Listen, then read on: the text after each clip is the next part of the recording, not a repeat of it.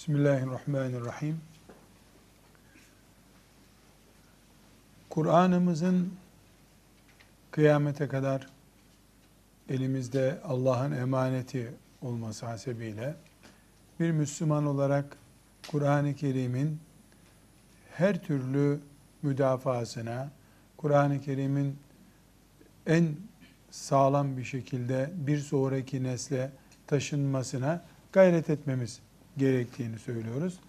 Bu esnada Kur'an-ı Kerim nurunu söndürmek isteyen şeytan ve şeytanın maşası durumundaki kitleler kıyamete kadar ellerinden geldikçe hile muhakkak üreteceklerdir dedik. Müşrikler kaba kuvvet kullanıyorlardı. Yahudiler, münafıklar, hileler, desileseler ürettiler. Ama e, bu yaşadığımız çağda karşımıza başka sorunlar çıktı. Bu sorunlardan bir tanesi de Kur'an-ı Kerim'i sünnetten Resulullah sallallahu aleyhi ve sellemin açıklayıcı kimliğinden uzak tutan anlayıştır ki bu tam anlamıyla bir afet olur. Çünkü Kur'an-ı Kerim Resulullah sallallahu aleyhi ve selleme Allah'ın indirdiği bir kitap olduğu gibi Kur'an-ı Kerim'i açıklama görevini de Allah peygamberine vermiştir. Aleyhissalatu vesselam.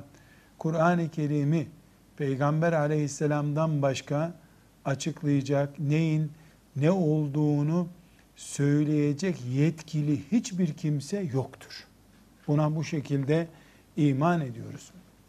Şimdi örnekler üzerinden e, ne demek istediğimizi ya da e, Kur'an bize yeter, peygamberin sünnetine gerek yok diyenlerin e, ne yapmak istedikleri örnekler üzerinden açıklayalım. Şimdi dinimiz İslam'ın e, en büyük emri ibadet olarak namazdır. Bunu bilmeyen insan yoktur. Namaz İslam'ın direğidir. Yani namazdan daha büyük bir ibadet yoktur. Peki namazın Allah'ın en büyük emri olduğunda bir şüphe var mıdır? Hayır. Hiçbir şüphe yoktur. Müslüman da, Müslüman olmayan da bilir ki İslam demek namaz demektir. Müslüman demek namaz kılan adam demektir. Bunu herkes bilir. Güzel.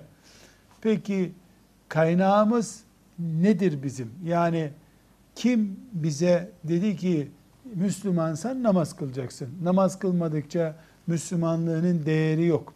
Kim bize dedi? Kur'an. Kur'an. Neden namaz kılmayan da Müslüman olur mu diyebiliyoruz. İslam'ın en büyük şartı Müslüman olduktan sonra namaz kılmaktır. Neye güvenerek diyoruz? E, Kur'an böyle diyor. Kur'an böyle dediğine göre Kur'an'ımız namazlı bir Müslümanlık istiyor demek ki. Yani bizi Kur'an camisi olan, seccadesi olan, secde eden, ruku eden bir Müslüman yapmak istiyor. Bunu kabul ettik. Bizim bu şekilde bir görevimiz olduğunu da Kur'an'dan öğrendik. Tamam. Bu noktaya evet dedik. Buna zaten itiraz eden yok. Peki Müslümanız elhamdülillah namaz kılmayı da kabul ettik. Baş üstüne değil mi Allah emretti, Kur'an emretti. Peki buyurun namaz kılacağım. Nasıl kılacağım? Kur'an'ı Fatiha'dan Nas suresine kadar tarasak nasıl namaz kılacağımız, kıbleye nasıl döneceğimiz, rükûyu nasıl yapacağımız, secdeyi nasıl yapacağımız, secdede ne söyleyeceğiz, rükuda ne söyleyeceğiz, niyet nasıl yapacağız, abdesti mi önce alacağız, tuvalete mi önce gideceğiz? Hiçbir konuda Kur'an-ı Kerim'de ayrıntılı bilgi yoktur. Kur'an-ı Kerim sadece e, namaz kılacaksınız, namaz kılın, Namazsız İslam olmaz. Mümin namaz kılar. Namaz kılanlar kurtuldu. Gerisi kurtulamadı. Bunları söylüyor Kur'an-ı Kerim. Kur'an-ı Kerim'de belki yüz yerde namaz ve namaza işaret geçiyor. Ya namaz anlatılıyor ya secde anlatılıyor ya rükû anlatılıyor ya da Kur'an anlatıyor. Yani namaz Kur'an-ı Kerim'de yaklaşık olarak yüz yerde geçiyor. Bu kadar çok geçiyor. Bir Müslüman Kur'an-ı Kerim'i eline alıp şu Kur'an-ı Kerim'in tarif ettiği namazı kılayım dese, baştan sona Kur'an'ı bin defa devirse nasıl namaz kılınacağını öğrenemez. Çünkü Kur'an-ı Kerim namazı emrediyor, namazı tarif etmiyor. Bir Kur'an-ı Kerim ortada. Ya insanlar diyecekler ki, yani bu Kur'an-ı Kerim'e böyle fitne çıkarmak isteyenler, ya diyecekler ki, e, biz de zaten bunu istiyorduk. Ne istiyordunuz siz? Yani Kur'an'ın ne dediği anlaşılmasın. Kur'an namazdan söz etsin ama nasıl kılacağımıza gelince nasıl kılacağımızı bilmeyelim. Ya bunu itiraf edecekler ya da diyecekler ki Kur'an-ı Kerim namaz kılın diyor ama namaz kılmayı göstermiyor. Dolayısıyla onu başkası göstersin diyecekler. Başkası göstersin demekten başka da çareleri yok. Peki kim göstersin bunu? Resulullah mı? Sallallahu aleyhi ve sellem. Biz mi? Siz mi? Kim gösterecek? Resulullah sallallahu aleyhi ve sellemin sünnetini çıkardığın zaman geriye namaz kalmaz. Namazı olmayan Müslümanlığın Kur'an'ı kalır. Aynı şey zekat için de geçerli. Allah zekatı defalarca, onlarca defa Kur'an-ı Kerim'de zekat emrediyor Allah. Her Müslüman da bilir ki zekatsız Müslümanlık yoktur. Kabul ettik. Kur'an-ı Kerim'in bütün emirleri gibi zekat emrini de kabul ettim. Bütün malımı mı vereceğim? Her gün mü zekat vereceğim? Zekatı babama mı vereceğim? Devlete mi vereceğim? Tamam. Fakirlere işte 8 kişi sayıyor Kur'an-ı Kerim. Eline mi vereceğim? Götürüp onun namına bankada hesap mı açacağım? Bilgi yok. Kur'an-ı Kerim zekat verin diye ısrarla emrediyor ama zekatı nasıl, ne kadar, kime, nerede vereceğimizi ayrıntılarıyla açıklamıyor. Eğer bir açıklama olmazsa, birisi bir açıklama getirmezse zekat emrine Kur'an'ın, tamam kabul, ne zaman vereceğim? Yılbaşında mı? Ramazanda mı? Hacca giderken mi? Kaç para vereceğim? Her sene mi vereceğim? Bir bilgi yok bunda. Bu bilgiler olmayınca kim açıklayacak bunları? O zaman biz oturacağız bir komisyon kuracağız. Her zamanın insanları olarak komisyon kuracağız. Bu sene zekat şu kadar olsun diyeceğiz. Ya da gerekçesi açıklanamadığından e, zekat iptal edilmiştir mi diyeceğiz. E bir Kur'an'ın en büyük emri olan namazı, zekatı açıklayamıyorsan Kur'an'ın içindeki ayrıntılar olmadığı için o zaman açıklayan kim olsun? Kur'an getiren Resulullah açıklamasında aleyhissalatü vesselam kim açıklasın Kur'an-ı Kerim'i? Buradan anlaşılıyor ki Kur'an bize yeter. Resulullah sallallahu aleyhi ve sellemin sünnetine gerek yok diyenler İnşallah bu hususta kasıtları yoktur. Böyle iyi düşüncelerle bunu söylüyorlardır diye umut ederiz. Böyle isteriz Allah'tan. Hayır. Plan, planlı, düşünülmüş, konuşulmuş bir şey olarak bunu söylüyorlarsa Allah muhafaza buyursun. O zaman bunu İslam'ı içinden çökertmek, bu çökertmeyi de Kur'an'la yapmak diye yorumlarız. Yani bir insanın Kur'an yeter, hadise gerek yok, sünnete gerek yok diye gösterdiği tavır iyi niyetli bu fikrin nereye götüreceğini bilmediğindense Allah gafurur rahimdir deriz.